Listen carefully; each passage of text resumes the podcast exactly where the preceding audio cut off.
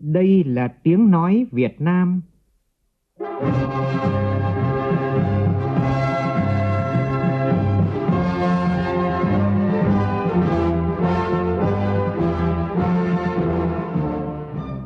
là tiếng nói Việt Nam, phát thanh từ Hà Nội, thủ đô nước Cộng hòa xã hội chủ nghĩa Việt Nam.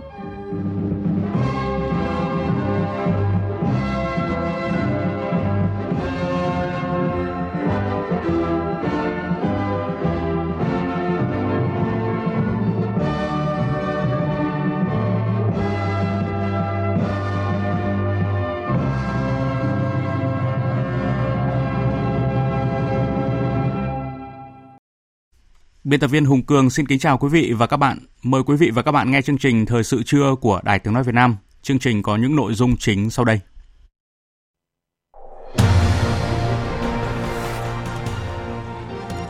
Chủ trì hội nghị trực tuyến toàn quốc tổng kết 10 năm thực hiện đề án an ninh lương thực quốc gia đến năm 2020.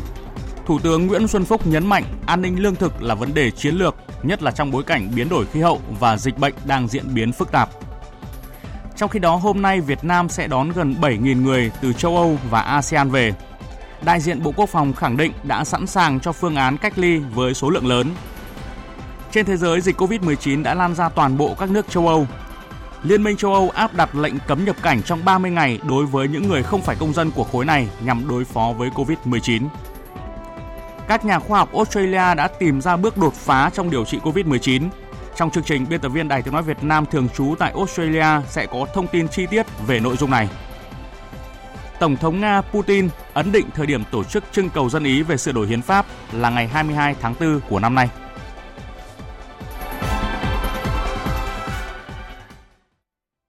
Bây giờ là nội dung chi tiết. Thưa quý vị và các bạn, sáng nay tại Hà Nội, Thủ tướng Nguyễn Xuân Phúc chủ trì hội nghị trực tuyến toàn quốc tổng kết 10 năm thực hiện đề án an ninh lương thực quốc gia đến năm 2020. Đề án được triển khai theo kết luận số 53 năm 2009 của Bộ Chính trị. Cùng tham dự có Ủy viên Bộ Chính trị, Bí thư Trung ương Đảng, trưởng ban Kinh tế Trung ương Nguyễn Văn Bình. Nhắc lại câu nói phi nông bất ổn, Thủ tướng nhấn mạnh an ninh lương thực không những là vấn đề cả trước mắt mà là vấn đề chiến lược, nhất là trong bối cảnh thế giới phức tạp, biến đổi khí hậu và dịch bệnh. Phóng viên Vũ Dũng thông tin. Phát biểu khai mạc hội nghị, Thủ tướng Nguyễn Xuân Phúc lưu ý tình hình COVID-19 đang diễn biến phức tạp, đồng thời yêu cầu lãnh đạo 63 tỉnh, thành phố dự hội nghị, trong đó có hơn 40 đồng chí ủy viên Trung ương Đảng dự hội nghị ở các đầu cầu địa phương, thực hiện nghiêm chỉ đạo của Ban Bí thư, Chính phủ và Thủ tướng Chính phủ về thực hiện quyết liệt các nhiệm vụ chống dịch. Về hội nghị đánh giá 10 năm thực hiện đề án an ninh lương thực quốc gia đến năm 2020, Thủ tướng cho rằng đây là lúc cần nhìn lại toàn diện, đánh giá một cách căn bản, rút ra các vấn đề lớn về an ninh lương thực của đất nước – sau hội nghị, Chính phủ sẽ trình Bộ Chính trị dự thảo kết luận của Bộ Chính trị về an ninh lương thực, trình Quốc hội dự thảo nghị quyết về an ninh lương thực quốc gia thời gian tới. Thủ tướng cũng đặt vấn đề trong diện tích đất sản xuất nông nghiệp hiện nay thì giữ lại diện tích đất lúa là bao nhiêu là phù hợp, những hạ tầng nào cần tiếp tục đầu tư trong sản xuất nông nghiệp, vấn đề công nghiệp chế biến và thất thoát sau thu hoạch giải quyết ra sao, sản lượng lớn nhưng xuất khẩu lương thực đạt hiệu quả đến đâu, vai trò của doanh nghiệp, hợp tác xã trong các vấn đề này. Cái đóng góp vào cho lương thực thế giới chúng ta cũng đặt đề cập một phần. Nhưng trước hết cho 100 triệu dân Việt Nam chúng ta, đây là một phần thiết yếu, cần thiết, ổn định trong bất cứ hoàn cảnh nào. Chúng ta nhớ cái này hôm, khi một số cá nhân từ nước ngoài vào để nhiễm covid, thì thị trường nhốn nháo hẳn lên. Nhất là vấn đề mua lương thực, dự trữ, mì tôm dự trữ. Cái đó là dự trữ lương thực ổn định trong mọi điều kiện rất quan trọng không có lương thực. Nó đẩy giá lên phức tạp nữa đừng có coi thường. Đừng có cho là vấn đề này không phải là vấn đề chiến lược. Đây là vấn đề chiến lược. Trên tôi cũng nói cái ý là chúng ta sống trong cái kỷ nguyên 4.0 tương tác với thế giới ảo. Nhưng chúng ta không được ảo. An ninh lương thực luôn luôn và mãi mãi là vấn đề hết sức hệ trọng với mọi quốc gia theo báo cáo của Bộ Nông nghiệp và Phát triển Nông thôn, trong giai đoạn 10 năm triển khai kết luận 53 của Bộ Chính trị, toàn ngành nông nghiệp duy trì tốc độ tăng trưởng là 2,61% một năm. Đẩy lùi COVID-19, bảo vệ mình là bảo vệ cộng đồng.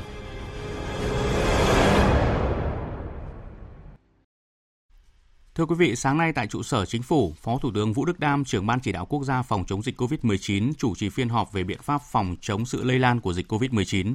Tin của phóng viên Phương Thoa. Tại cuộc họp, các thành viên ban chỉ đạo đã thảo luận phân tích đánh giá tình hình dịch bệnh tại châu Âu, công tác kiểm soát dịch tễ tại các cửa khẩu, việc quản lý người xuất nhập cảnh, tổ chức cách ly người từ vùng có dịch nhập cảnh vào Việt Nam, kiểm soát biên giới, giám sát phát hiện người bệnh tại cộng đồng, công tác chuẩn bị tại các bộ ngành để sẵn sàng ứng phó với các tình huống mới, khôi phục lại một số đường bay quốc tế. Các chuyên gia y tế cho rằng trên đường ra sân bay và tại các máy bay có khả năng lây nhiễm cao, vì vậy người dân cần thận trọng. Hiện Bộ Y tế đã quán triệt và phối hợp với các hãng hàng không phát khẩu trang, nước rửa tay trong khu vực sân bay và máy bay nhằm đảm bảo giảm thiểu sự lây nhiễm trên máy bay nếu có. Phó Thủ tướng Vũ Đức Đam nhấn mạnh, diễn biến dịch trên thế giới và châu Âu phức tạp và nhanh hơn dự kiến của chuyên gia, vì vậy chúng ta cần tăng cường các giải pháp ứng phó. Phó Thủ tướng đề nghị các lực lượng tập trung phát hiện nhanh nhất mầm bệnh và những người tiếp xúc mầm bệnh, cách ly hỗ trợ y tế kịp thời không để lây lan. Đồng thời kêu gọi người dân tuân thủ chặt chẽ, cung cấp thông tin tiếp cận hỗ trợ y tế những người có nguy cơ lây nhiễm nhanh nhất. Như đã thông tin, Việt Nam tạm dừng cấp thị thực cho người nước ngoài nhập cảnh vào Việt Nam trong vòng 30 ngày bắt đầu từ 0 giờ ngày hôm nay. Đối với những trường hợp được miễn thị thực hoặc có giấy miễn thị thực cấp cho người Việt và thân nhân, một số trường hợp đặc biệt khác như là chuyên gia, nhà quản lý doanh nghiệp, lao động có tay nghề cao, khi nhập cảnh phải có giấy xác nhận không dương tính với virus COVID-19 do cơ quan có thẩm quyền của nước sở tại cấp và giấy này được Việt Nam chấp thuận. Các biện pháp nêu trên không áp dụng với người nhập cảnh vì mục đích ngoại giao và công vụ.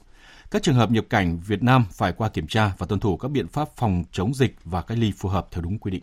Cũng trong ngày hôm nay sẽ có 1.095 hành khách từ châu Âu về Việt Nam, gồm 999 người Việt hồi hương, 96 khách nước ngoài, đồng thời có hơn 5.700 hành khách từ ASEAN bay về trong bối cảnh dịch COVID-19 vẫn đang lan rộng. Trong số này, sân bay Nội Bài sẽ đón 22 chuyến, sân bay Đà Nẵng đón 7 chuyến, sân bay Cam Ranh đón 2 chuyến, sân bay Liên Khương của Lâm Đồng đón 2 chuyến, sân bay Tân Sơn Nhất đón 43 chuyến, sân bay Cần Thơ và Phú Quốc chỉ đón 1 chuyến. Và theo báo cáo của Cục Quân y Bộ Quốc phòng, hiện lực lượng quân đội đã tổ chức cách ly gần 8.000 người tại 88 điểm trong toàn quân. Trước diễn biến phức tạp của dịch COVID-19, lượng người Việt Nam từ các nước về ngày càng đông. Bộ Quốc phòng đã khởi động giai đoạn 2 triển khai phòng chống dịch trên quy mô lớn với số lượng lên tới 50.000 chỗ. Thượng tướng Trần Đơn, Thứ trưởng Bộ Quốc phòng, trưởng ban chỉ đạo phòng chống dịch COVID-19 của Bộ Quốc phòng khẳng định, lực lượng quân đội đã sẵn sàng đảm bảo về cơ sở vật chất cũng như điều kiện về y tế để phục vụ công tác cách ly với số lượng lớn. Vừa rồi thì phát huy cái, cái, cái vai trò của quân đội trong giai đoạn 1 có thể nói là chúng ta thành công bước đầu. Hiện nay chúng tôi cũng cố gắng là dồn dịch các đơn vị quân đội, chuẩn bị thêm các cái khu vực cách ly và tổ chức các cái điều kiện ăn ở cho bà con khi đến đây cách ly. Hiện nay chúng tôi dự kiến là cũng khoảng trên dưới 50.000 chỗ để có thể bảo đảm cho bà con về trong cái dịp cách ly này. Ờ, chuẩn bị các cái loại phương tiện khác đưa đón để bảo đảm là không ủng tắc tại các sân bay. Đặc biệt là chúng tôi phối hợp với y tế của trung ương và địa phương để bảo đảm tốt nhất là kê khai y tế rồi cái giám sát y tế trong quá trình cách ly này và thậm chí có những trường hợp mắc thì phải được điều trị một cách kịp thời. Phó Giám đốc Sở Thông tin và Truyền thông Hà Nội Nguyễn Thị Mai Hương cũng khẳng định những thông tin các khu cách ly tập trung ở Hà Nội quá tải do phải đón số lượng lớn người nước ngoài về nước là không chính xác. Thành phố Hà Nội luôn sẵn sàng mọi điều kiện tốt nhất để đón những người Việt Nam ở nước ngoài về với quê hương trong giai đoạn này để phòng chống dịch bệnh hiệu quả nhất. Cũng theo Phó Giám đốc Sở Thông tin và Truyền thông Hà Nội Nguyễn Thị Mai Hương, thành phố đã có phương án bố trí khu vực cách ly trong trường hợp đón những người ở nước ngoài về nước. Đồng thời thành phố có xe chuyên dụng để phục vụ việc di chuyển cho công tác này. Do đó những người về nước nên kiên nhẫn, phối hợp với lực lượng chức năng tại khu vực nhà ga sân bay nhằm phối hợp thực hiện có hiệu quả công tác phòng chống dịch. Bộ Y tế vừa có thông báo xác định thêm 3 chuyến bay có hành khách mắc COVID-19. Thông tin như sau. Đó là chuyến bay EK392 của Emirates Airlines từ Dubai đến thành phố Hồ Chí Minh ngày 12 tháng 3. Chuyến bay BR395 của Eva Airlines từ Đài Loan, Trung Quốc đến thành phố Hồ Chí Minh ngày 16 tháng 3. Chuyến bay TG917 của Thái Airways từ London đến Bangkok ngày 15 tháng 3 và nối chuyến trở về Việt Nam.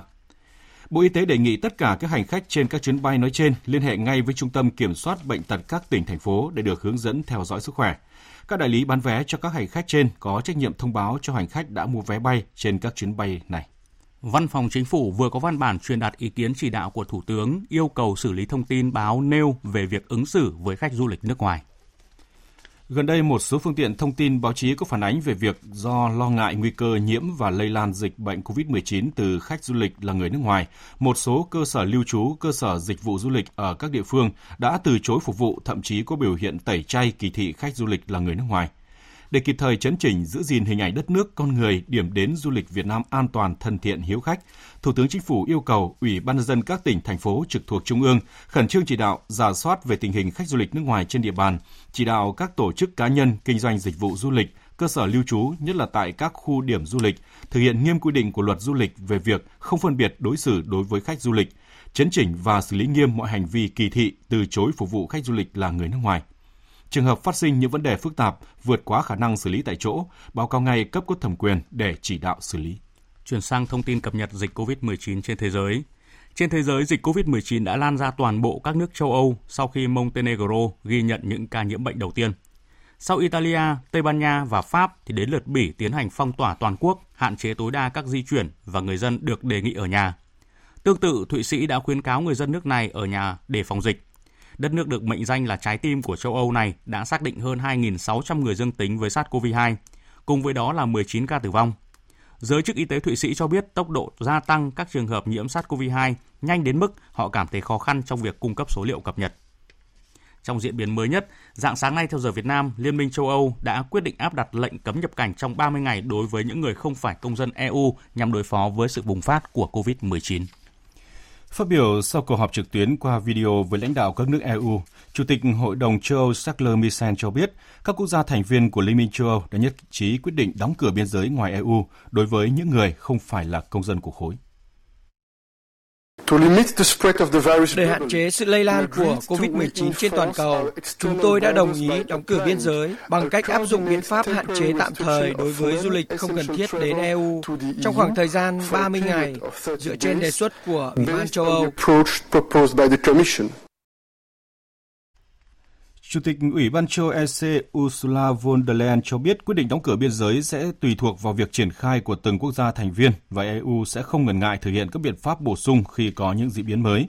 Ngoài ra EU thống nhất thiết lập các tuyến đường ở biên giới giữa các nước ưu tiên cho giao thông thiết yếu để đảm bảo vận chuyển hàng hóa thông suốt, trong đó có cả việc vận chuyển trang thiết bị y tế. Italia đang là nơi mà dịch COVID-19 hoành hành dữ dội nhất. Thống kê trong vòng 24 giờ qua, Italia đã có thêm 345 ca tử vong, nâng tổng số ca tử vong ở quốc gia Nam Âu này lên 2.503 người. Trước đó vào ngày hôm qua, Italia đã ghi nhận 349 ca tử vong vì COVID-19. Trước diễn biến của dịch bệnh, Thủ tướng Italia Giuseppe Conte đã gửi thông điệp tới người dân và khẳng định chưa bao giờ như lúc này Italia cần phải được đoàn kết trong cuộc chiến đẩy lùi dịch bệnh COVID-19.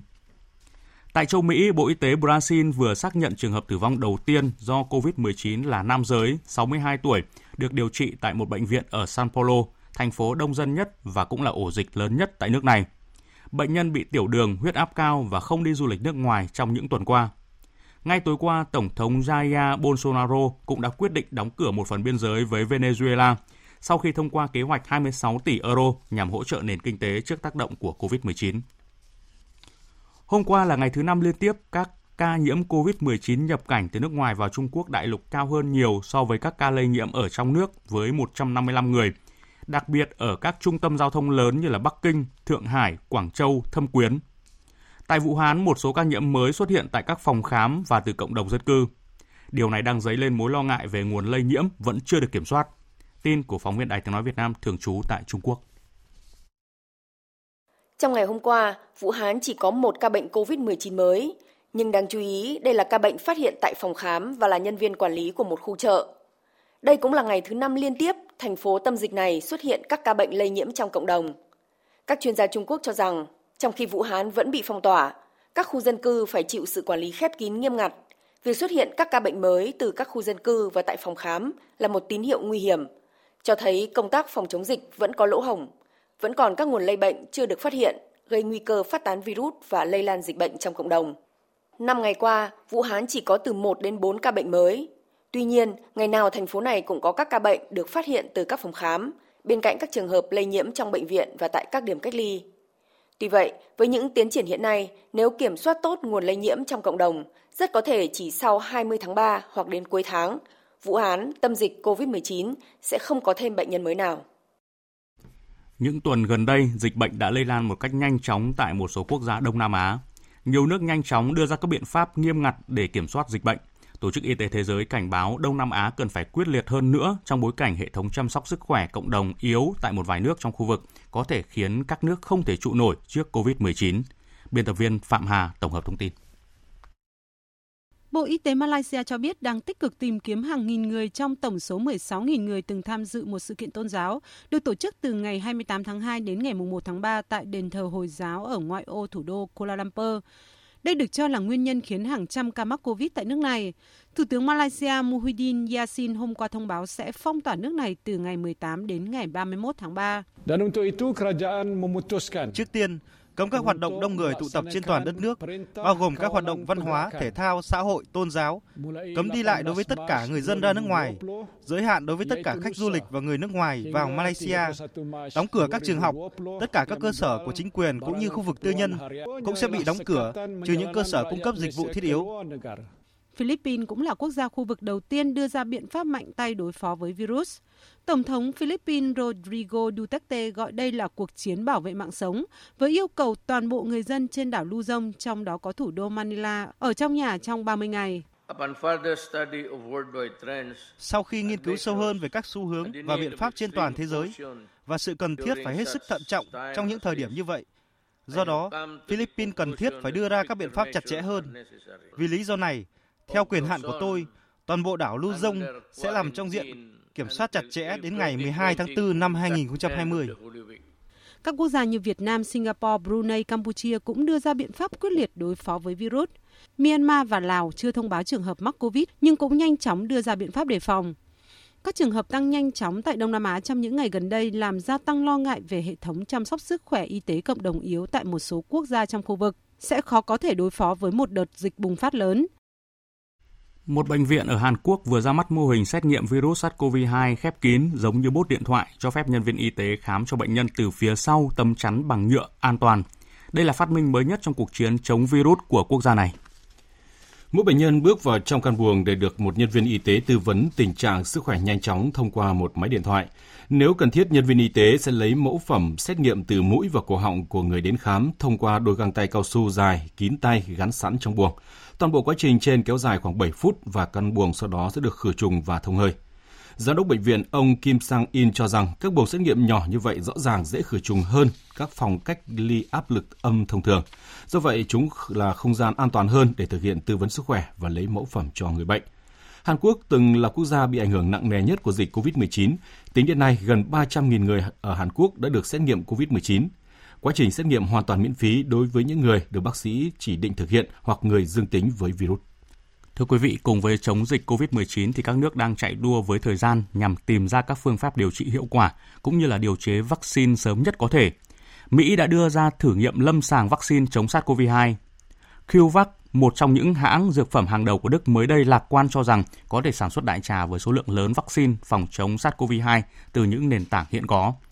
Và mới đây nhất ngày hôm qua, các nhà khoa học của Australia đã tạo ra bước đột phá khi tìm ra cách thức hệ miễn dịch của con người phản ứng với SARS-CoV-2, làm tiền đề quan trọng cho việc tìm ra phương pháp chữa COVID-19 hiệu quả. Và bây giờ chúng tôi kết nối được với phóng viên Việt Nga thường trú tại Australia. Xin chào chị Việt Nga.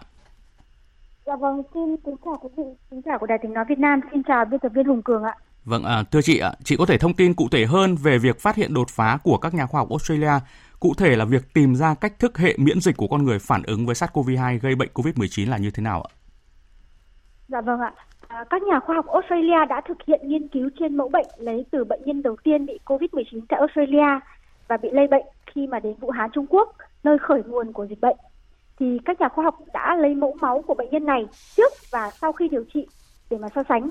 Và kết quả cho thấy là hệ thống miễn dịch của con người đã phản ứng với virus SARS-CoV, virus gây ra bệnh COVID-19, giống như cái cách mà nó phản ứng với bệnh cúm.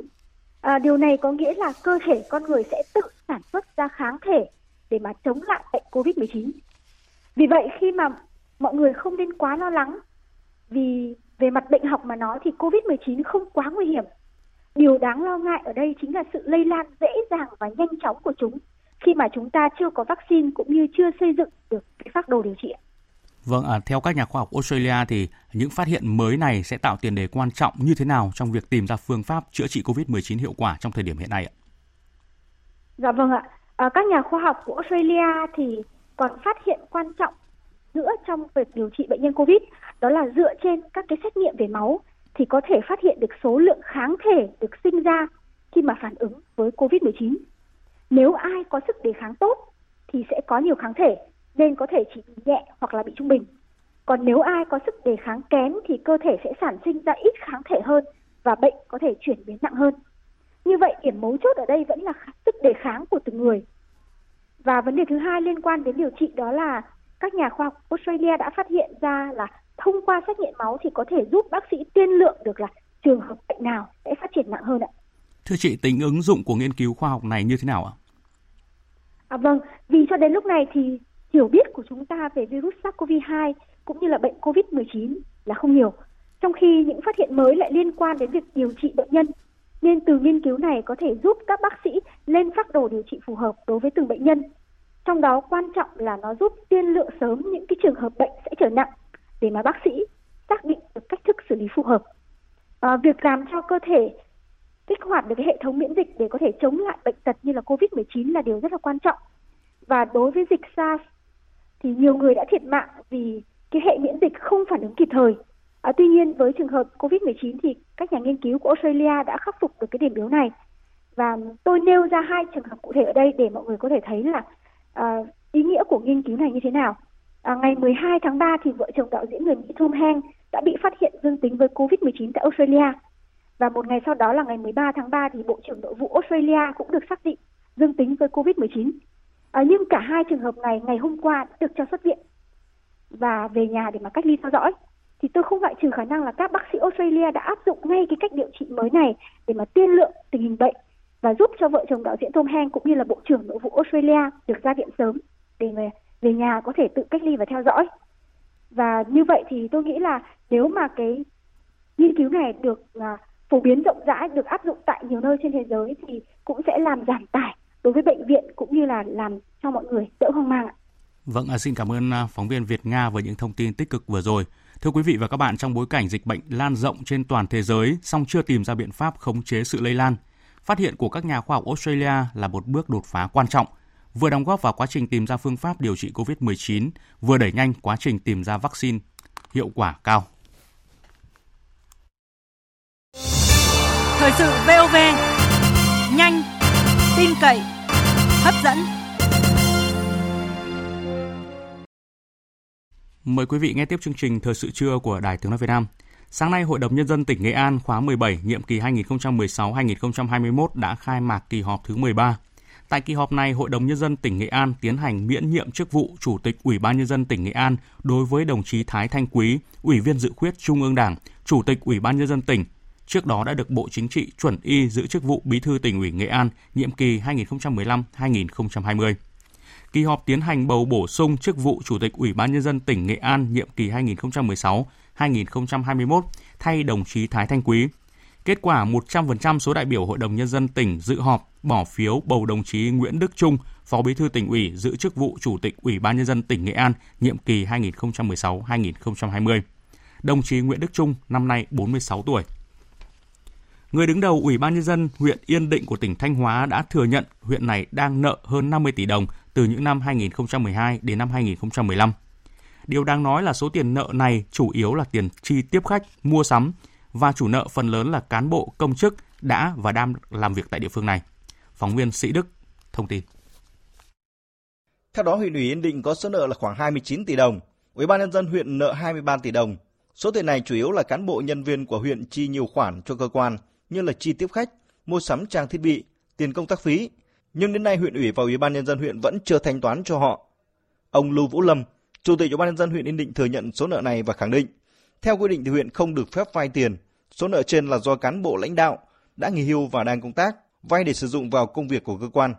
Với Nó chiếu là 232, 23, 24, 25 tất cả về hưu rồi cả những người ta đang công tác thì các cửa hàng doanh nghiệp người ta sửa xe rồi vay phụ tùng rồi lắp à, bàn ghế lên đi đó tổng hợp tập tập, tập cấm mà. Không phải vay tức là người ta tiêu à, nợ không phải vay mượn vay mượn nhà, nhà nước ngân sách còn chưa được vay liên quan đến nội dung này thường trực tỉnh ủy thanh hóa đã có văn bản yêu cầu huyện ủy yên định báo cáo việc cơ quan huyện ủy và ủy ban nhân dân huyện này bị tố mắc nợ nhiều cá nhân trong và ngoài cơ quan. Thường trực tỉnh ủy Thanh Hóa yêu cầu Ban Thường trực huyện ủy Yên Định nhanh chóng làm rõ sự việc, làm rõ trách nhiệm của tập thể cá nhân để xảy ra các sai phạm nếu có. Báo cáo kết quả về tỉnh ủy Thanh Hóa trước ngày 30 tháng 3. Do ảnh hưởng của dịch COVID-19 thì hầu hết các địa phương trên cả nước đã thông báo cho học sinh nghỉ học để đảm bảo an toàn. Và Bộ Giáo dục Đào tạo phải điều chỉnh kế hoạch năm học và thi Trung học phổ thông quốc gia nhiều lần. Hiện nhiều trường, địa phương đã áp dụng phương pháp học trên truyền hình, học online song vẫn không thể đảm bảo 100% học sinh đều có thể tiếp cận phương pháp học này. Vì vậy, nhiều chuyên gia cho rằng Bộ Giáo dục và Đào tạo nên tính đến phương án giảm tải kiến thức trong kỳ thi Trung học phổ thông quốc gia để giảm bớt áp lực dạy học, ôn tập cho cả nhà trường và học sinh lớp 12. Ghi nhận của phóng viên Minh Hường. Mặc dù Bộ Giáo dục và Đào tạo quyết định lùi lịch thi Trung học phổ thông quốc gia năm 2020 vào ngày 8 tháng 8, tuy nhiên, tâm lý học sinh khối 12 và phụ huynh vẫn rất lo lắng. Con vẫn ở nhà, vẫn cứ học qua mạng bình thường, nhưng mà vẫn cứ lo lắng học rồi đến lúc tới gần hết năm thì đó thi kiểu gì đây? Càng đùi em lại càng thấy sợ. Một là bọn em không chuẩn bị được tinh thần, bị vướng vào những cái lịch khác rất là khó khăn hơn bọn em hiện tại đang không biết được rằng là mình sẽ phải ôn những cái gì và mình cũng sẽ phải thi bao nhiêu kiến thức. Điểm thi thấp thì điểm sàn thấp tuyển nó dễ mà điểm thi cao thì cũng thế thôi. Đương nhiên là ai cũng muốn à, giảm để cho ôn nó đúng trọng tâm đi thi được điểm cao tất cả mọi người được điểm cao thì vẫn hơn là tất cả mọi người được điểm kém. Hiện nay, nhiều trường địa phương đã tổ chức các hình thức học và ôn tập qua truyền hình, online qua mạng Internet, nhưng không phải học sinh ở khu vực nào cũng có thể tiếp cận các hình thức này.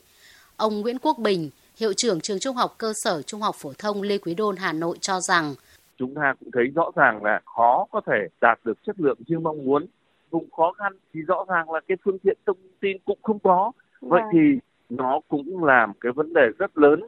Bây giờ thì chúng ta cũng chưa thể nói được lúc nào các em đi học. Tôi nghĩ là với cái sự điều chỉnh lần thứ hai này nội dung kiểm tra chắc là bộ cũng sẽ phải điều chỉnh nếu như chúng ta vẫn tiến hành à, thi và kiểm tra nhiều ý kiến cho rằng hiện nay Bộ đang điều chỉnh theo kiểu chạy theo dịch, tức là mới chỉ điều chỉnh thời gian thi mà không điều chỉnh nội dung thi cử, đã gây áp lực quá tải cho cả thầy và trò. Phía các trường đại học thì cho rằng nếu thực hiện giảm bớt môn thi trong kỳ thi Trung học phổ thông quốc gia hoặc bỏ thi Trung học phổ thông quốc gia để các trường đại học tự xét tuyển thì thí sinh sẽ càng vất vả hơn nhiều so với mọi năm. Phó giáo sư tiến sĩ Bùi Đức Triệu, trưởng phòng đào tạo trường Đại học Kinh tế Quốc dân nêu quan điểm cần giải pháp đồng bộ tức là thấy có thể linh hoạt được cái gì thì mình nên linh hoạt theo cái đó miễn đảm bảo được những giá trị cốt lõi chứ không nên cực đoan rằng là bỏ cũng như là phải thi như trước đây cái cốt lõi ở đây là chính là cái kỳ thi này ấy, nó đáp ứng cho hai cái kết quả. Thứ nhất kỳ thi này để xét vào cấp bằng tốt nghiệp. Thứ hai nữa là trong thực tế 5 năm vừa qua cái kỳ thi này phục vụ rất tốt cho công tác tuyển sinh của cả quốc gia. Nên là tất cả những cái vấn đề này phải được cân nhắc một cách rất kỹ lưỡng. Tôi ờ, cho rằng là chúng ta linh hoạt hơn trong việc xét tốt nghiệp ờ, nhưng phải ờ, giữ kỳ thi này. Bởi vì đây là quyền lợi của cả xã hội nói chung và đặc biệt là đối với các em thí sinh.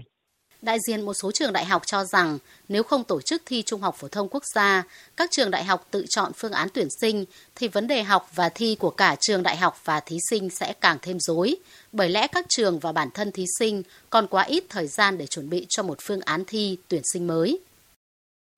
Liên quan đến một số đề xuất thay đổi thi Trung học phổ thông quốc gia năm 2020 do học sinh phải nghỉ học ngừa dịch bệnh COVID-19, ông Mai Văn Trinh, Cục trưởng Cục Quản lý Chất lượng Bộ Giáo dục và Đào tạo cho biết kỳ thi năm nay sẽ được tổ chức với phương thức ổn định như năm 2019.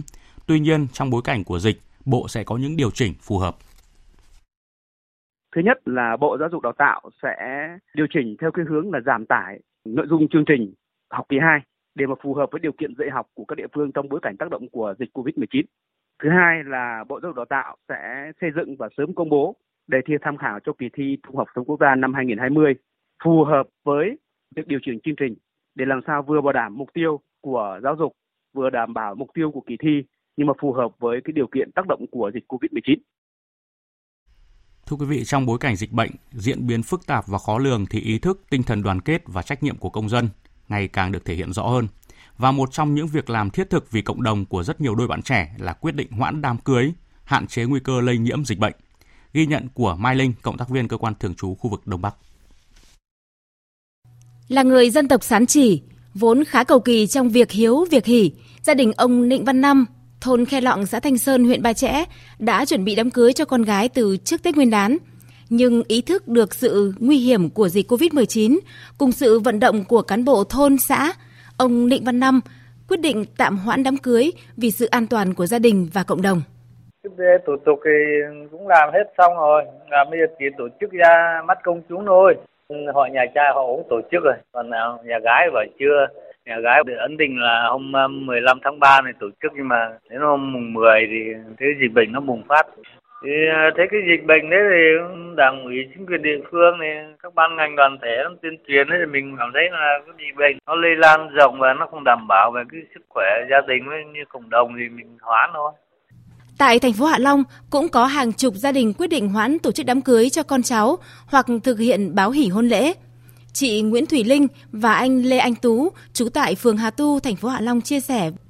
Việc tổ chức một cái lễ cưới mà có sự tham gia của đông người thì ờ, chắc chắn là sẽ không thể kiểm soát và không đảm bảo được an toàn cho tất cả các vị khách tham dự. Và nếu như mà có tổ chức thì cũng sẽ ờ, không được đông vui như những gì mong muốn. Ừ, sau khi nói ra cái quyết định này thì uh, hai bên bố mẹ và tất cả các bạn bè thì đều ủng hộ và đồng tình và luôn nói là sẽ sẵn sàng trợ giúp nếu như mình uh, cần bất kỳ việc gì nên hiện tại là bỏ qua cái cảm giác tủi thân lúc đầu thì bây giờ là phần nào là mình cũng yên tâm hơn rất là nhiều gần 200 đám cưới được tạm hoãn hoặc chỉ tổ chức báo hỉ đến bạn bè, làng xóm.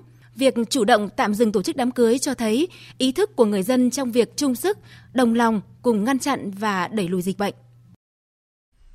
Về việc khai báo y tế tự nguyện trên nCoV, sau một tuần triển khai ứng dụng nCoV đã có hơn 120.000 lượt tải về trên hệ điều hành Android và khoảng 30.000 lượt tải về trên hệ điều hành iOS cùng hàng trăm ý kiến nhận xét trên App Store và CH Play. Thông tin của phóng viên Mai Hạnh.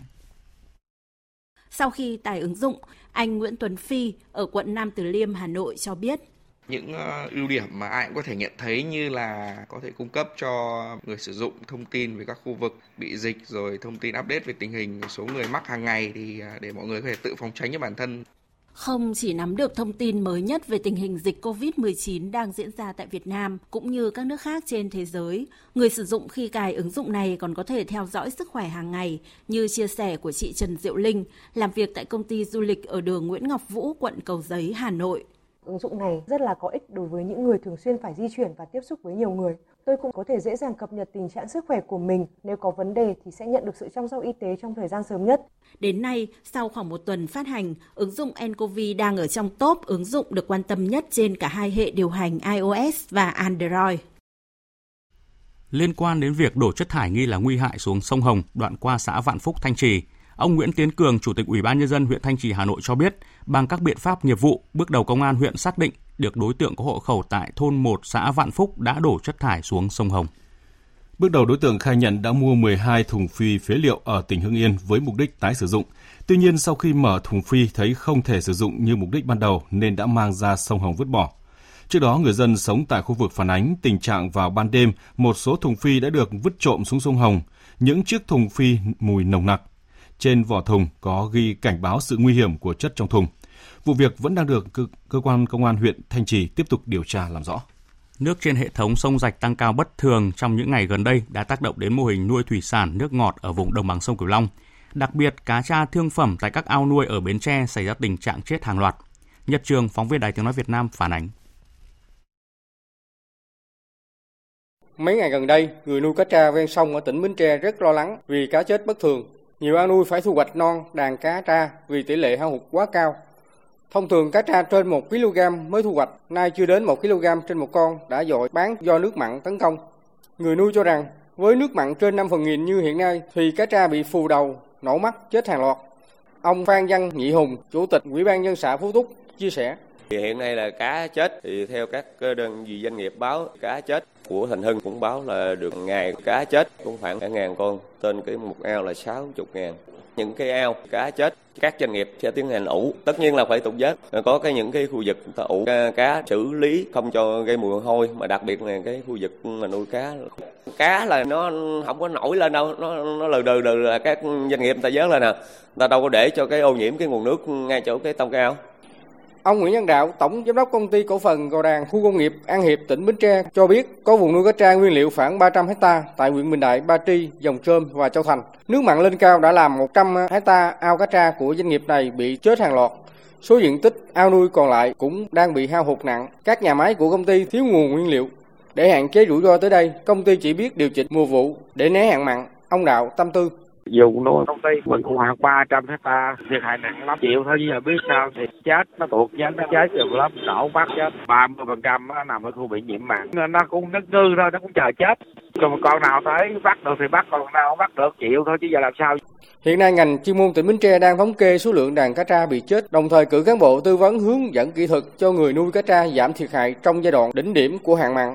Ngành chuyên môn khuyến cáo người nuôi cá tra nên thu hoạch sớm những ao đã đến lứa, khang thưa đàn cá, làm vệ sinh ao nuôi và tuyệt đối không thả cá con lúc này. Tin chúng tôi vừa nhận, Việt Nam đã ghi nhận thêm 2 ca mắc COVID-19 đưa tổng số ca mắc lên 68. Viện Pasteur thông báo ca nhiễm số 67 là một bệnh nhân nam ở Ninh Thuận. Bệnh nhân nam 36 tuổi, địa chỉ ở thôn Văn Lâm 3, xã Phương Nam, huyện Thuận Nam, tỉnh Ninh Thuận. Bệnh nhân là người đi cùng bệnh nhân số 61 đến Malaysia ngày 27 tháng 2 và về Việt Nam ngày 4 tháng 3 trên chuyến bay VJ 826 từ Malaysia về cảng hàng không quốc tế Tân Sơn Nhất. Hiện nay bệnh nhân đang được điều trị tại khoa bệnh nhiệt đới Bệnh viện Đa khoa tỉnh Ninh Thuận. Viện Pasteur Nha Trang cũng vừa thông báo ca bệnh COVID-19 thứ 68. Đây là một bệnh nhân nam 41 tuổi, quốc tịch Mỹ, lấy vợ người Việt Nam có địa chỉ tại thành phố Đà Nẵng. Bệnh nhân xuất cảnh đi nước ngoài từ ngày 11 tháng 2 qua nhiều nước như Ấn Độ, Tây Ban Nha, Maroc, Thụy Sĩ, Đức, Hungary và Hà Lan. 11 giờ 25 phút ngày 13 tháng 3, bệnh nhân di chuyển đi chuyến bay SQ323 ghế ngồi 57H từ Amsterdam, Hà Lan đến Singapore lúc 5 giờ 55 phút ngày 14 tháng 3. Đến 9 giờ 15 phút ngày 14 tháng 3, bệnh nhân đi từ Singapore đến thành phố Đà Nẵng trên chuyến bay MI632 ghế ngồi 15F đến cửa khẩu sân bay quốc tế Đà Nẵng lúc 11 giờ ngày 14 tháng 3. Tại sân bay quốc tế Đà Nẵng tiến hành khai báo y tế và cách ly tạm thời tại khu vực cách ly cửa khẩu, kiểm tra y tế và tiếp tục khai thác thông tin và chuyển bệnh nhân cách ly đến bệnh viện 199 của Bộ Công an lúc 14 giờ ngày 14 tháng 3 vừa qua. Viện Pasteur Nha Trang đã tiến hành xét nghiệm khẳng định lúc 9 giờ 10 phút sáng nay có kết quả khẳng định dương tính SARS-CoV-2. Tiếp theo chương trình sẽ là những thông tin thời tiết chi tiết trên cả nước.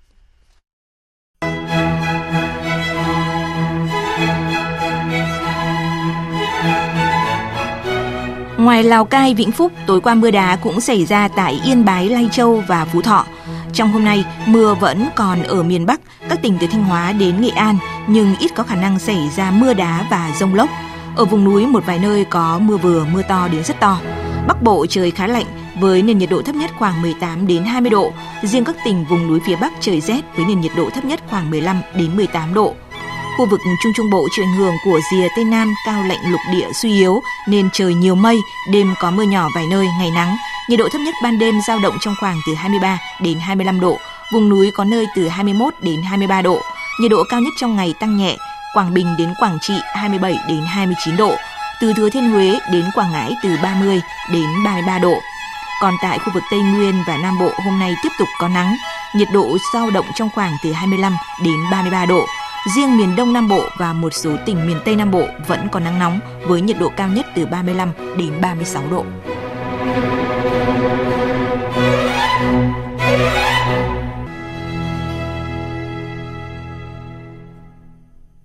Chuyển sang phần tin thế giới, khoảng 3.500 người, chủ yếu là người Rumani và Bulgaria đã tìm cách về nước bị mắc kẹt ở biên giới Áo-Hungary sau khi Hungary đóng cửa biên giới cũng như là chấm dứt việc quá cảnh qua lãnh thổ nước này. Phóng viên Đài Tiếng Nói Việt Nam tại Đông Âu đưa tin. Từ hôm qua, Hungary bắt đầu đóng cửa biên giới với người nước ngoài và chỉ cho phép người Hungary được nhập cảnh. Trong khi đó, hàng nghìn người, chủ yếu là người Rumani và Bulgaria từ Tây Âu, đang tìm cách quá cảnh qua cửa khẩu Hegyes Salem ở biên giới Hungary-Áo để về nước. Điều này đã dẫn tới tình trạng tắc nghẽn kéo dài 20 km tại khu vực biên giới hai nước, nơi dòng người và xe chở qua biên giới. Trước tình trạng này, tối qua, Bộ trưởng Ngoại giao Hungary đã có cuộc điện đàm với người đồng cấp phía Rumani và Bulgaria và đi đến các giải pháp là Hungary sẽ tạm thời dỡ bỏ lệnh cấm và mở một tuyến đường trung chuyển cho người Rumani và Bulgaria.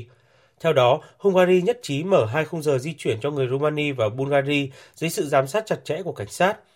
Phía Hungary cũng cho biết đây là biện pháp đặc biệt sẽ chỉ được áp dụng một lần và đề nghị chính phủ hai nước thông tin đến công dân nên tránh đi qua Hungary và lựa chọn tuyến đường khác. Đóng cửa biên giới là một trong những biện pháp được chính phủ Hungary áp dụng với hy vọng kiểm soát sự lây lan của virus SARS-CoV-2 trong bối cảnh nước này đã ghi nhận 50 ca nhiễm, trong đó có một ca tử vong do virus. Thị trưởng thành phố New York, Mỹ Bill de Blasio ngày hôm qua cho biết, thành phố này có thể phải áp đặt tình trạng khẩn cấp buộc người dân phải ở trong nhà, ngoại trừ các trường hợp phải mua sắm như nhu yếu phẩm cần thiết, thức ăn hoặc thuốc men để ngăn chặn tốc độ lây lan của COVID-19. Tuyên bố của ông Blasio đưa ra trong bối cảnh các quan chức thành phố đã thừa nhận không đủ nguồn lực y tế để đối phó với dịch bệnh, nhiều thiết bị bảo hộ đã quá thời hạn sử dụng. Theo cơ quan khẩn cấp thành phố New York, hiện cả thành phố chỉ có khoảng 3.500 máy móc hỗ trợ điều trị hô hấp tại bệnh viện công và trung tâm y tế. Con số này ít hơn tuyên bố của các nhà chức trách đưa ra hồi đầu tuần. Trong trường hợp số ca bệnh nặng tăng cao, số máy móc sẽ không đủ để phục vụ. Số người nhiễm virus SARS-CoV-2 tại New York được ghi nhận tới thời điểm này là 814 người. Dịch COVID-19 đang lan rộng trên phạm vi toàn cầu và tạo cú sốc lớn đối với nền kinh tế. Thị trường tiêu thụ bị co hẹp trong khi các lĩnh vực dịch vụ, du lịch, hàng không đều chứng kiến nguồn thu bị sụt giảm. Trong bối cảnh này, chính phủ nhiều nước đã đưa ra các kế hoạch nhằm hỗ trợ nền kinh tế chống chọi với các tác động của COVID-19. Tại Anh, sau khi triển khai những biện pháp quyết liệt nhằm ngăn chặn sự lây lan của COVID-19, chính phủ nước này hôm qua cam kết hỗ trợ nền kinh tế bằng bất kỳ giá nào. Theo đó, chính phủ sẽ bảo lãnh các khoản vay doanh nghiệp lên tới 330 tỷ bảng Anh, nghĩa là tương đương với 363 tỷ euro, và có thể cao hơn nếu cần thiết. Trước đó, chính phủ nước này đã thông qua kế hoạch hỗ trợ nền kinh tế trị giá 30 tỷ bảng, tương đương đương với 33 tỷ euro, trong đó 18 tỷ dành cho đối phó với những tác động trực tiếp của đại dịch COVID-19. Tại Canada, chính phủ nước này dự kiến trong ngày hôm nay sẽ công bố gói viện trợ trị giá 19 tỷ đô la Mỹ để giúp khắc phục những hậu quả của sự bùng phát đại dịch COVID-19. Còn tại Nhật Bản, Thủ tướng Shinzo Abe đang có kế hoạch thành lập một hội đồng gồm các quan chức chủ chốt của Bộ Kinh tế và Thống đốc Ngân hàng Trung ương để thảo luận về các biện pháp hỗ trợ nền kinh tế. Hội đồng này bắt đầu làm việc từ ngày mai và liên tục từ nay đến cuối tháng để lắng nghe quan điểm của các nhà kinh tế, giám đốc điều hành về những biện pháp nhằm giảm thiểu sự tấn công của dịch COVID-19 đối với nền kinh tế. Cựu Phó Tổng thống Mỹ Joe Biden được dự báo giành thắng lợi trước Thượng nghị sĩ Bernie Sanders tại cả ba bang là Florida, Illinois và Arizona. Trong cuộc bầu cử sơ bộ vốn bị gián đoạn bởi đại dịch COVID-19 ngày càng diễn biến phức tạp tại Mỹ. Phản ánh của phóng viên Phạm Huân, thường trú tại Mỹ. Kết quả kiểm phiếu cập nhật đến dạng sáng ngày 18 tháng 3 theo giờ Mỹ, ứng cử viên Biden giành được 67,1% cùng với 130 đại biểu cam kết trong khi ứng cử viên Sanders chỉ giành được 22,9% và 48 phiếu đại biểu cam kết. Còn tại bang Illinois, ứng cử viên Biden hiện đã giành được 59,1% số phiếu cùng 93 đại biểu cam kết, trong khi ứng cử viên Sanders giành được 36,3% và 48 phiếu cam kết trên tổng số 90% số phiếu đã được kiểm. Do tranh lệch bây giờ nên tại thời điểm này, bang Arizona mới kiểm được 9% tổng số phiếu bầu.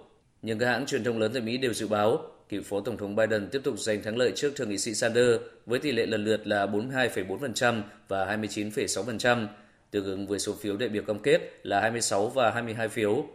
Với chiến thắng tại cả ba bang, ông Biden dường như sắp hoàn thành mục tiêu trở thành ứng cử viên cuối cùng của Đảng Dân Chủ cho cuộc bầu cử tổng thống, dự kiến diễn ra vào ngày 3 tháng 11 năm nay.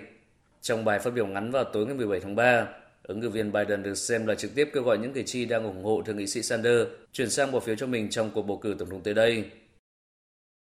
Điện Kremlin thông báo ngày hôm qua, Tổng thống Vladimir Putin đã ký xác lệnh tiến hành bỏ phiếu về sửa đổi hiến pháp Liên bang Nga vào ngày 22 tháng 4 tới. Phóng viên Anh Tú, thường trú tại Liên bang Nga, đưa tin. Tổng thống Putin lưu ý rằng, theo luật pháp, việc bỏ phiếu nên được tổ chức không sớm hơn một tháng sau khi ban hành sắc lệnh, nhưng cũng có thể muộn hơn, và ngày khi muộn hơn không được quy định trong luật. Ông cũng đề nghị Chủ tịch Ủy ban bầu cử Trung ương Nga Enla Pamfilova và các đồng nghiệp tiếp tục chuẩn bị cho cuộc bỏ phiếu toàn Nga. Ông cũng hy vọng rằng các công dân Nga khi hiểu được tất cả tầm quan trọng của các quyết định đã được thông qua về sửa đổi hiến pháp, bao gồm cả những điều liên quan đến tính chất xã hội của nhà nước, ưu tiên của luật pháp Nga đối với các thỏa thuận quốc tế và các quy tắc khác liên quan đến truyền thống, văn hóa và lịch sử của đất nước sẽ đi đến các điểm bỏ phiếu và thể hiện ý kiến của mình về những thay đổi được đề xuất. Chủ tịch Ủy ban bầu cử Trung ương Nga Ella Pamfilova tuyên bố rằng Ủy ban của hệ thống bầu cử Nga ở dạng hiện tại đã sẵn sàng cho một cuộc bỏ phiếu toàn quốc đối với luật về sửa đổi hiến pháp. Tiếp theo chương trình như thường lệ là trang tin đầu tư tài chính và thể thao. Trang tin đầu tư tài chính. Thưa quý vị và các bạn, giá vàng trong nước sáng nay bất ngờ tăng trở lại, mức điều chỉnh phổ biến là 300.000 đến 400.000 đồng một lượng. Cụ thể, tập đoàn Doji niêm yết giá vàng SJC mua vào mức 45 triệu 600 nghìn đồng một lượng và bán ra 46 triệu 300 nghìn đồng một lượng, tăng 600 nghìn đồng một lượng ở chiều mua vào và 300 nghìn một đồng một lượng ở chiều bán ra so với hôm qua. Còn trên thị trường thế giới, giá vàng giao ngay trên sàn COMEX đứng ở 1.533 đô la Mỹ một ounce. Ngân hàng Nhà nước công bố tỷ giá trung tâm của đồng Việt Nam với đô la Mỹ hôm nay ở mức 23.232 đồng đổi một đô la, tăng 5 đồng so với hôm qua. Đa số các ngân hàng thương mại như Vietinbank, BIDV đều niêm yết quanh mức mua vào là 23.175 đồng một đô la và bán ra là 23.315 đồng một đô la. Thưa quý vị và các bạn, diễn biến tích cực của thị trường chứng khoán Mỹ đêm qua đã giúp các chỉ số chứng khoán trong nước tăng điểm ngay từ những phút mở cửa và có lúc VN Index tăng hơn 6 điểm. Dù vậy thì tâm lý thị trường vẫn khá thận trọng khiến đà tăng của chỉ số không được kéo dài. Tại thời điểm 9 giờ 40 phút, VN Index tăng nhẹ 0,53 điểm lên 746,31 điểm, HNX Index tăng lên 101,45 điểm Đầu tư tài chính biến cơ hội thành hiện thực. Đầu tư tài chính biến cơ hội thành hiện thực. Thưa quý vị và các bạn, từ tháng 3 này, Tổng công ty Phát triển Hạ tầng và Đầu tư Tài chính Việt Nam VDF chính thức triển khai thu phí tự động không dừng ETC tại hai trạm thu phí trên quốc lộ 5. Đây là kế hoạch đã được chuẩn bị trước đó, từng bước đảm bảo tiến độ lắp đặt và sử dụng dịch vụ thu phí tự động trên toàn quốc theo yêu cầu của Bộ Giao thông Vận tải và chỉ đạo của Chính phủ – Đồng thời, đây cũng là giải pháp tăng tính minh bạch và thuận tiện trong các hoạt động thu phí tự động không dừng trong thời gian tới. Phóng viên Hà Nho phỏng vấn ông Vũ Hữu Thành, Phó Tổng Giám đốc Tổng công ty Phát triển Hạ tầng và Đầu tư Tài chính VDFI về nội dung này. Mời quý vị và các bạn cùng nghe.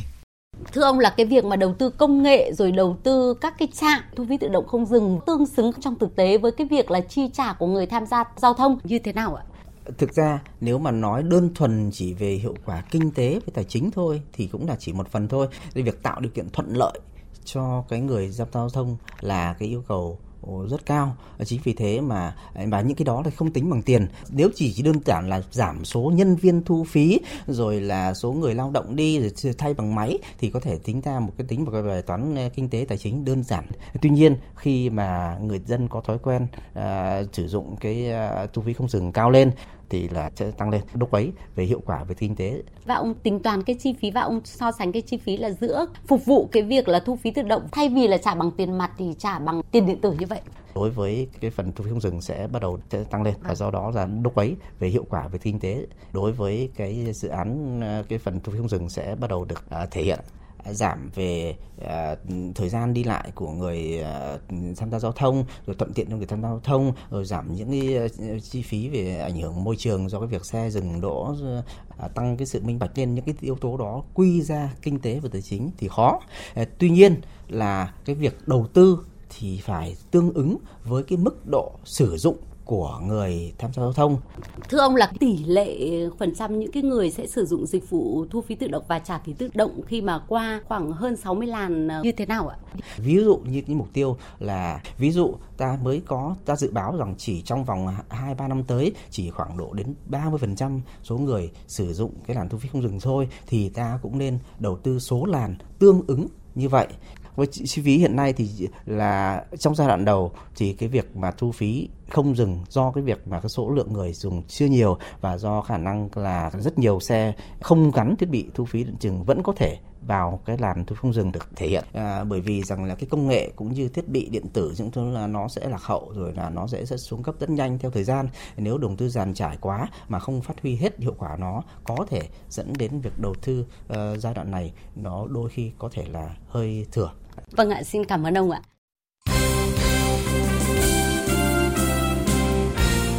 Thưa quý vị và các bạn, sau khi thông báo hoãn V-League 2020 tới hết tháng 3, công ty VPF cho biết hiện vẫn chưa thể xác định ngày giải đấu tiếp tục trở lại do dịch Covid-19. Kết thúc lượt trận thứ hai diễn ra cuối tuần qua, VPF đã gửi thông báo tới các câu lạc bộ về việc hoãn V-League tới hết tháng 3 do dịch Covid-19 diễn biến phức tạp. Ngay sau đó, nhiều đội bóng như Hà Nội, Viettel, Quảng Ninh đồng loạt xả trại cho các cầu thủ nghỉ ngơi. Trong khi đó, câu lạc bộ Hoàng Anh Gia Lai và Thanh Hóa vẫn tập trung ở đội và tập luyện bình thường. Quãng thời gian nghỉ có thể giúp một số đội bóng củng cố lực lượng khi nhiều trụ cột đang chấn thương hay hồi phục thể lực. Trong khi đó, theo lãnh đạo Sài Gòn FC, đội bóng này khó có thể tìm được nhà cầm quân mới do những điều kiện khách quan. Ông Vũ Tiến Thành, chủ tịch câu lạc bộ Sài Gòn cho biết.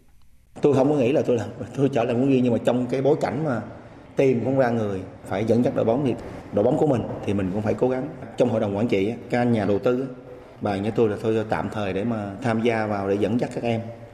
Còn cái việc mà nghĩ sắp tới tìm huấn luyện viên hay là như thế nào á thì còn chúng tôi cũng phải ngồi lại định hướng thôi cái định hướng như thế nào tại vì thật ra mà nói là bây giờ tìm một cái huấn luyện viên cũng rất là khó nhất là trong cái bối cảnh mà cái dịch covid 19 này nè nó làm cho cho mọi người không còn động lực Chủ tịch Hội đồng Quản trị kiêm Tổng Giám đốc VPF, ông Trần Anh Tú thừa nhận ban tổ chức đang rất khó khăn trong việc lên lịch thi đấu cho các giải bóng đá chuyên nghiệp quốc gia bao gồm V-League.